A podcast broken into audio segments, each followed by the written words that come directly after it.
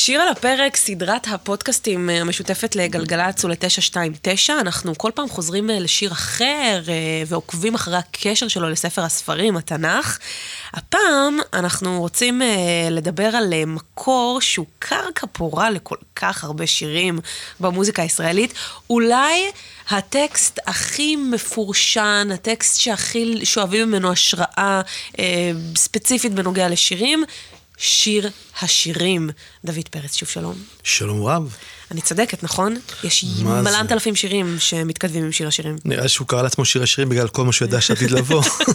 ולחשוב שזה בכלל ספר שלא היה אמור להיות בתוך התנ"ך, זאת אומרת, זה בכלל לא מובן מאליו שהוא אה, אה, לא אה, ירד בעריכה, מה שנקרא. איך אמר רבי עקיבא, הקדוש שבקדושים. נכון, קודש קודשים.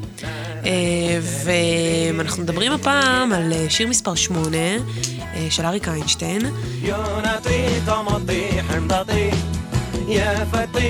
שמתכתב עם שיר השירים ועושה את זה בתחילת שנות ה-70. 71 למען האמת, האלבום יוצא באפריל 71, בדש אצל אביגדור, זה אלבום קצת מיוחד, כי זה בעצם אחרי האלבומים הגדולים שלו, של שבלול ופוזי וכל האלבומים האלה שהוא בעצם פורץ את עולם הרוק, ופתאום הוא הולך לאיזשהו אלבום עם מיקי גבריאלוב מלהקת הצ'רצ'ילים, וגם הלהקת הצ'רצ'ילים כמעט מלווה אותו לאורך כל האלבום, והוא עושה שם משהו קצת שונה בכל האלבום, זה אלבום טיפ, טיפה יותר רך ויותר קרוב לאריק איינשטיין שאנחנו מכירים כיום, המאוחר יותר, האריק איינשטיין היותר נינוח ופחות רוקר. זאת אומרת, אריק איינשטיין יותר אה, ממלכתי. אה, טוב, אז הוא היה עדיין צעיר ומאוד נחשב באיזשהו מחתרת, אה, סוג של מחתרת מציצים וכאלה, אבל, אבל, אבל פחות הרוק, הרוקיסט, במובן הזה שוכחים כמעט שאריק איינשטיין היה פעם רוקיסט ממש, שאפילו צרח בהקלטות, כן, אם את שומעת את היו היה, שיר מדהים שנמצא בסוף האלבום של פוזי, ואת שומעת אותו צורח שם. כמה פעמים שמעת אריק איינשטיין צורח בהקלטה? זה ממש מפתיע אותי שקיים דבר כזה. כן, אז זה שם. כן, כדאי לשמוע אותו, כדאי. אז אה, אוקיי, הפן היותר רך של אריק איינשטיין, אה, וגם הפן ה... איך נגדיר את זה? הומוריסטי. כן, תלוי על איך אתה מגדיר הומור, כן. באותה תקופה גם זה יכול להיחשב להומור.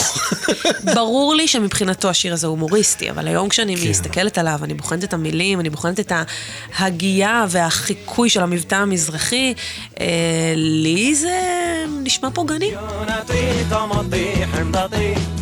תראי, אי אפשר לחמוק מהעובדה שהוא שר בחד ועין, ושהוא שר כל השיר עם מבטא מזרחי מובהק, וגם הליווי המוזיקלי הוא בעצם איזשהו ניסיון אה, לעשות מעין פרודיה מזרחית על המוזיקה. גם אני חייבת אה, לדבר רגע על אה, שיר השירים במסורת המזרחית. זאת אומרת, ברור ששיר השירים הוא של כולם, אבל מי שנוהגים להגיד את שיר השירים מדי ערב שבת בבתי הכנסת אלה עדות המזרח. שיר השירים, השיר... שיר השירים אשר לשלמה. אני לא יכול, אני... תמשיך, תמשיך. אני זוכר את השיר הזה בעל פה, כי אני כל שישי שרתי אותו עם הזקנים המרוקאים בבית כנסת שלנו, והוא חרוט לי בראש, כאילו מתחילתו ועד סופו. אנחנו זוהרים אותו כל יום שישי, וזה באמת אה, תמיד היה מרתק. אני תמיד חשבתי ששיא התפילה זה זה, אחרי זה אפשר ללכת הביתה, אבל הם רצו לעשות כל מיני דברים אחרים. אבל עדיין, אה, זה מרתק, כי השיר הזה כל כך נוכח בתפילה המזרחית, כל שישי, הזמן שכולם באים לבית כנסת, שרים אותו בעצם הדבר הראשון שמתחילים איתו את התפילה. אז, אז יש פה גם סימבול מזרחי, זאת אומרת, לא סתם נבחר הטקסט הזה אה, לשמש כמצע אה, בשיר הפרודי הזה שהוא... אה, פרודיה על מזרחים. תראי, מעבר לזה שזה לא סתם, אני חושב שהדבר שצריך לזכור זה שבאותה תקופה, בכלל איזה מוזיקה מזרחית הייתה ואיפה היא הייתה נוכחת. זה מה שמעניין, על מה הוא עושה פרודיה. זאת אומרת, אני חושבת על שנת 71 ואני אומרת, מה היה אז בציבוריות הישראלית, בתחנות הרדיו, אה, שגרם לו לנסות אה, ולעשות פרודיה. זאת אומרת, זה לא היה נוכח אפילו בתחנות הרדיו המרכזיות. תחנות הרדיו המרכזיות בכל ישראל היה, היה בעצם... אה, סוג של גטו אחד שהיה מוצאי שבת, וזה היה בעצם השעתיים בשבוע שבהם שידרו מוזיקה שיש בה אלמנטים של מוזיקה מזרחית, אגב, לרוב אה, עיראקית אה, כווייתית וכאלה, ומעט מעט ג'ו אמר... האיכותית, האיכותית של המזרחים. כן? ולימים התברר שזה בכלל כנראה היה איזשהו סוג של פרופגנדה, להשתמש בזה, לעשות נפשות בארצות ערב, אבל, אבל הדבר המעניין הוא ש...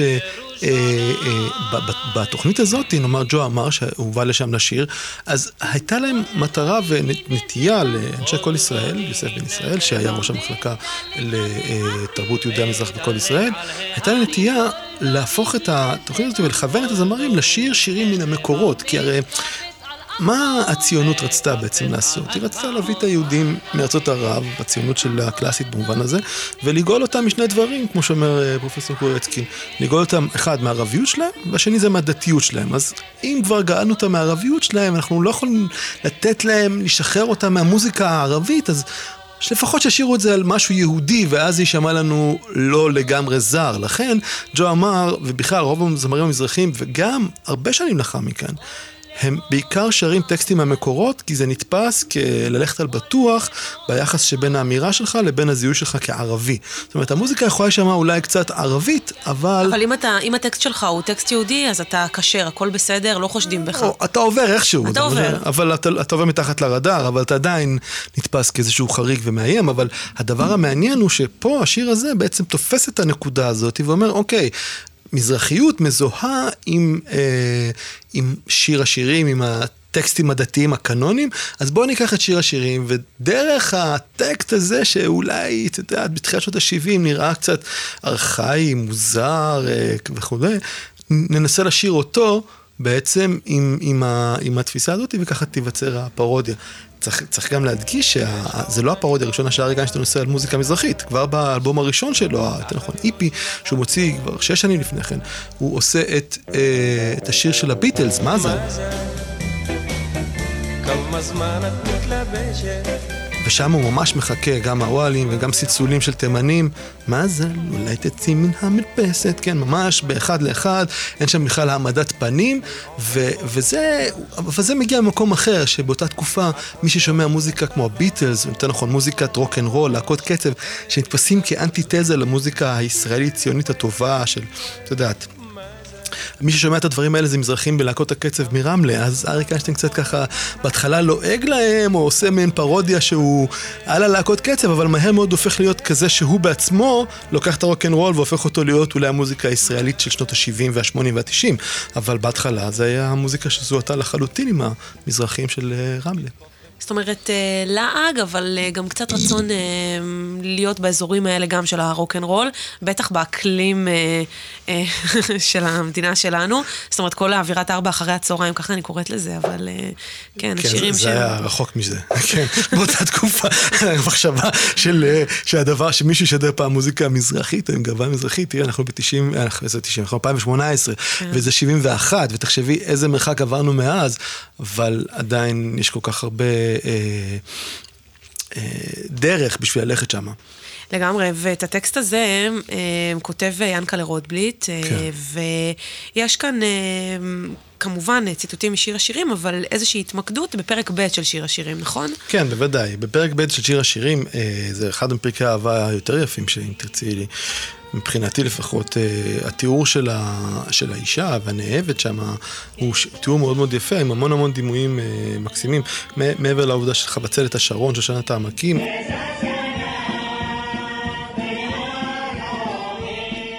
אגב, שזה לקוח משיר אחר של ג'ו אמר, השורה הזאת, כן, זאת אומרת, זה, שניהם לקחו מאותם מקורות, אבל, אבל כשאתה מסתכל על זה, אתה אומר, אוקיי, הנה יש לנו פה את ההקשר לאיזה מוזיקה מזרחית שמשוטטת ברקע ובתקופה, ואחר כך אם הוא ממשיך וממשיל את, ה, את, את האישה ליונתי בחגבי הסלע, בסתר המדרגה, הראני את מראיך, השמיעני את קולך, כי קולך ערב ומראיך נווה.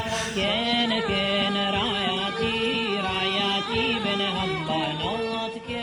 אז אני חושב שהדימויים שה, האלה שחוזרים לאורך כל הפרק, הם בעצם אה, ככה אולי באיזשהו מקום אפילו מעוררים גם פרודיה, אבל גם איזושהי ערגה לראות אהבה בצורה כזאת תמימה, נקייה. טהורה. טהורה לכאורה. פיוטית. פיוטית.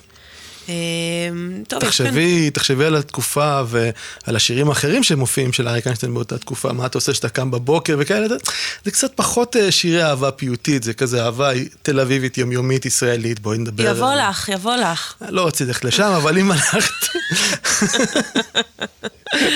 לא, זאת אומרת, אה, זו כן, האסוציאציה כן, הראשונית שעולה לי אה, כשמדברים על אריק איינשטיין ואהבה. אני אה, צריך מצטערת. להדגיש שזה לא הוא, זה אורי זוהר, אבל... ברור, אבל אה, חלק מהחבורה והכל. זאת אומרת, יש כאן כן. באמת משהו שהוא אחר באווירה שלו ממה שאנחנו רגילים זה- אה, לשמוע מה- מהחבורה, מאריק. מאוד מאוד לא אופייני לחבורת לול לשיר שיר אהבה כזה באותה תקופה, ייקחו הרבה שנים עד שהם יוכלו לשיר את זה בצורה שהיא לא פרודית, אה, אבל אני חושב שגם תראי את הט- את הטקסט עצמו, אז הוא אומר, יונתי, תמתי, חמדתי, יפתי. כלתי, כמובן, כי מזרחים זה רק חתונות, אין להם כזה דבר, איך זה, יפתי, כלתי, נשמתי, אבל פה, פה, פה זה מדהים. הופה. רוד פליטקי חזה את העתיד. לגמרי. מהיומר נשמה, נשמתי באותה תקופה, זה... זאת אומרת, זה לא- זה לא מופיע בפרק ב' של שיר השירים, או בכלל בשיר השירים. לא, זה לא, זה לא משם לקוח. רוטבליט כנראה או שניבא את העתיד או שקלט באיזשהו מקום את הנשמה, נשמה, שלא היה כל כך פופולרי כמו היום, בוא, בוא נאמר את האמת. אבל, אבל הוא קולט את זה והוא אומר נשמתי, הוא יוצר בעצם את ה... כינוי אה, שהוא מאוד מאוד אה, מזוהה ככה עם מזרחים, וזה גם אה, איזשהו טריק שגם חזרו עליו אחר כך, כל מיני מוזיקאים שעושים מעין פרודיות על מזרחים. אם אני יכולה לחשוב על אה, המועדון, אה, מועדון הקצב של אביהו פנחסוב, של, יש לו שיר, אה, כפרה מאמי, משהו כזה, אני כבר לא זוכרת. שמע, שמע, יש כמובן את... את אחלה. את אחלה ואת חמודה. את ואת חמודה, בני בשן ובום פעם. גם, זה, זה, זה לגמרי מגמה, אם אנחנו ממש עוברים, אה, עוברים תחנות כאילו במוזיקה הישראלית של כל מיני להקות שאין מה לעשות, יותר אה, אשכנזיות, אבל אה, יש להקה כזאת, אה, ראיתי באינדי נגב או משהו, אשכנזים שאומרים כפרה. וואלה. זה בכלל, ללכת על זה עד הסוף. כן, זה, זה, האמת שזה. מיתוג, כן, האשכנזים. שאומרים כפרה. אז אוקיי, אז זה התחיל כבר ב-71, ו... אשכנזים שאומרים נשמתי. תשמע, זה כנראה התחיל איפשהו.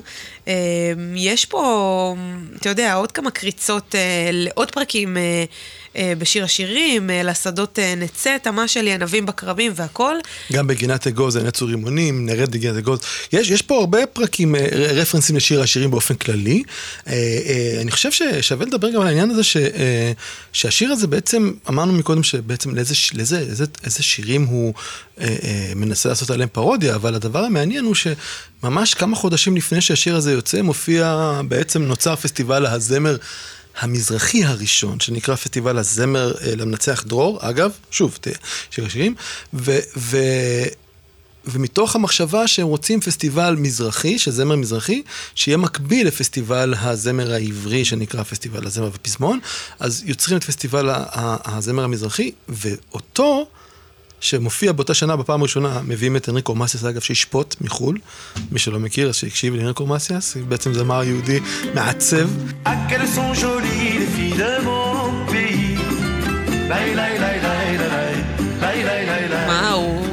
הוא נערץ לסבתא שלי ברמות אה, מוגזמות אני מאוד. מהסבתא, הכו- אני, אבל, זה מצחיק, כי אתה אומר, ניקו מסיאס, כאילו, תל אביב, מסתכלים עליך... אה, אין להם מושג על מי אנחנו מדברים. ואגב, כשהוא היה מגיע. לארץ, אה, הופעות מפוצצות, זאת אומרת, אבל כרטיסים... לא, אבל כן, אבל ברור, כי, עבור, אני זוכר שכששאלתי שאלתי את אמא שלי לגבי אנריקו מסיאס, אמרתי לה, איפה, איפה שמעתם אותו? אז היא אומרת לי, מה זאת אומרת, אני שומע אותו דרך רדיו לבנון. מדהים. בישראל לא, אבל בלבנון היינו שומעים אותו. שם שהוא כל כך מוכר אה, בחלק אחר של ש- המדינה, שנייה. ובחלק אחד, בוא- לאף אחד אין מושג. בוא נזכיר שמדובר בכוכב על בצרפת, לגמרי. לא, לא איזה זמר אה, רק אה, מגדרי קהילתי, כאילו לא, זה זמר שהוא ממש כוכב על ידוע מאוד בצרפת, סופר מוצלח ומצליח שם, ובארץ מכירים אותו רק דרך ההקשר, נאמר, העובדה שלו שהוא שר שם. אבל אז תגיד, מה, מתי אנחנו אה, אה, מבינים, או בעצם מתי עולה כל המחאה על זה שיש פסטיבל אחד ישראלי ופסטיבל נפרד מזרחי? רגע, שתביני כמה זה היה מוזר, את הפסטיבל הזמר המזרחי הראשון, שידרו אותו בכל ישראל בשעתיים של התוכנית בערבית. אה, זאת אומרת, לא נתנו להם עוד משבצת? לא, לא. זה היה שידורים בערבית. בשידורים בערבית שמו את הפסטיבל הזמר המזרחי, ששרו בו אגב בעברית, אבל לא משנה, מבחינתנו מזרחית ערבית, הכל אותו דבר. אז, אז זה היה די מרתק, הייתה מחאה, ובסופו של דבר הוציאו אותו מה, מהשעתיים האלה, ושמו אותו בהקשר של, אה, של מה שנקרא מוזיקה דתית וכדומה. מתי זה נהיה פסטיבל אחד? אתה זוכר?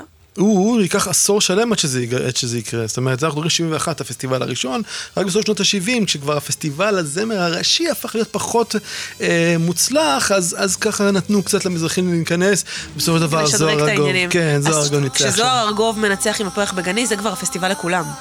כן, זה פסטיבל אחד לכולם, וזה, ומה שמעניין שם זה ש... ולכן זה היה כל כך אה, משמעותי. זה היה להשיג את התחנה, להגיד, הנה, אנחנו עברנו מהפסטיבל של הגטו, של הקטנים נקרא לזה, ועכשיו עברנו לבריכה של הגדולים, של הבריכה האמיתית. וכשהוא ניצח, אז זה היה כבר הישג כפול, כי זה כבר לצאת מהז'אנר ולעבור אל הפסטיבל הכללי, וגם בו לנצח. אני רוצה רגע להחזיר אותך לשיר מספר 8, שאלה מאוד חשובה, למה קוראים לשיר שיר מספר 8?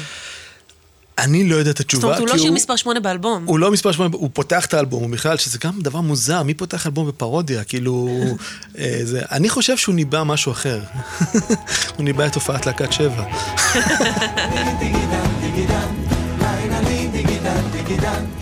שהם, כשעשו את אה, פרויקט אה, אה, עבודה עברית בחמישים למדינה, שנת החמישים למדינה, ב-98, אז הם ביצעו את השיר הזה, ואני חושב שאפשר ללמוד הרבה על מה שקרה בישראל דרך ההשוואה בין הביצוע של שבע והביצוע של אריק איינשטיין.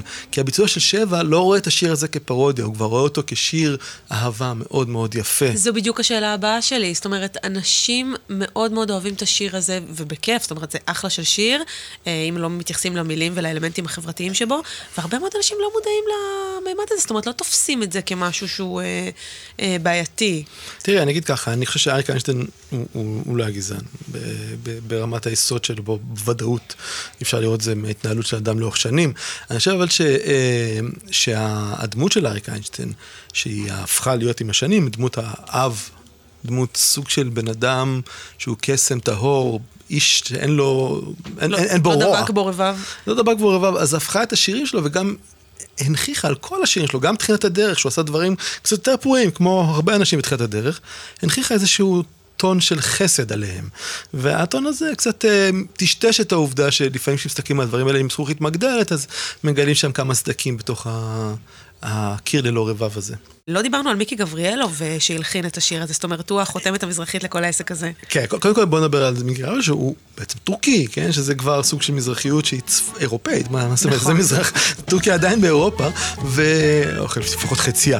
והדבר היותר מעניין, שאני חושב שכששומעים את המוזיקה, הרי באותה תקופה כמעט ולא היה את הסאונד המזרחי שהתעצב באלבומים של צילי הכרם ואהוב ועוזרי, 75, אנחנו מדברים ארבע שנים לפני כן, ואתה שומע שם השפעה של הכיוון או הניסיון לפתור את המוזיקה הפולקלורית הזאת דרך הפורמט של להקת רוק, שזה מה שמנגנים הצ'רצ'ילים, הם מנגנים בגיטרות חשמליות, מנגנים בתופים של רוק ולא דרבוקה, בבאס חשמלי, אבל מה שמעניין שם, אם אתה מקשיב לשיר, אתה שומע שם מתופף, מנסה לנגן את השיר הזה כמו מוזיקת סול אמריקאית, כאילו ממש, הוא, הוא לא יודע איך, איך לחלק את הקצב, שהמזרחיות שם, מה שכל דרבוקאי יכול לעשות, אבל לא קשה, כי זה לא עובד לו עם הקצב הרגיל, אז הוא ממש מושך אותו כיוון הסול. רודף אחרי הקצב. כן, הגיטרה מנגנת את זה עם, עם וואו, שזה מין אפקט כזה על גבול הלעגה, אבל הוא, היא עושה את זה יפה, היא עושה מין כזה וואטאפ, וואטאפ, וואטאפ, כזה, מין כאילו מין איזשהו קול גאוני, והיחידי שבאמת מבין את המוזיקה המזרחית שם, אגב, הגיטרה זה אה, רומנו והתופים זה טרייבטש שניהם מהצ'רצ'ילים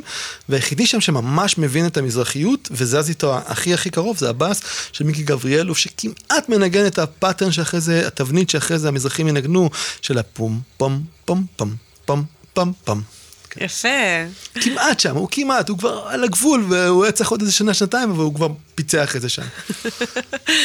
שיר מספר 8 שמתכתב עם שיר השירים, אני חייבת רק להזכיר ממש בקטנה עוד כמה שירים שמתכתבים עם שיר השירים, מי מהמאזינים של הפודקאסט שירצה לנסות לעקוב. יש את מאיר אריאל, נכון? כן. מדרש יונתי.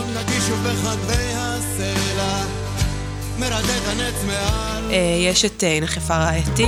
הינך יפה רעייתי ושפתותייך יש את טבת ארבנה, יונתי בחגבי הסלע, השמיעי את קולך. יונתי בחגבי הסלע, השמיעיני את קולך.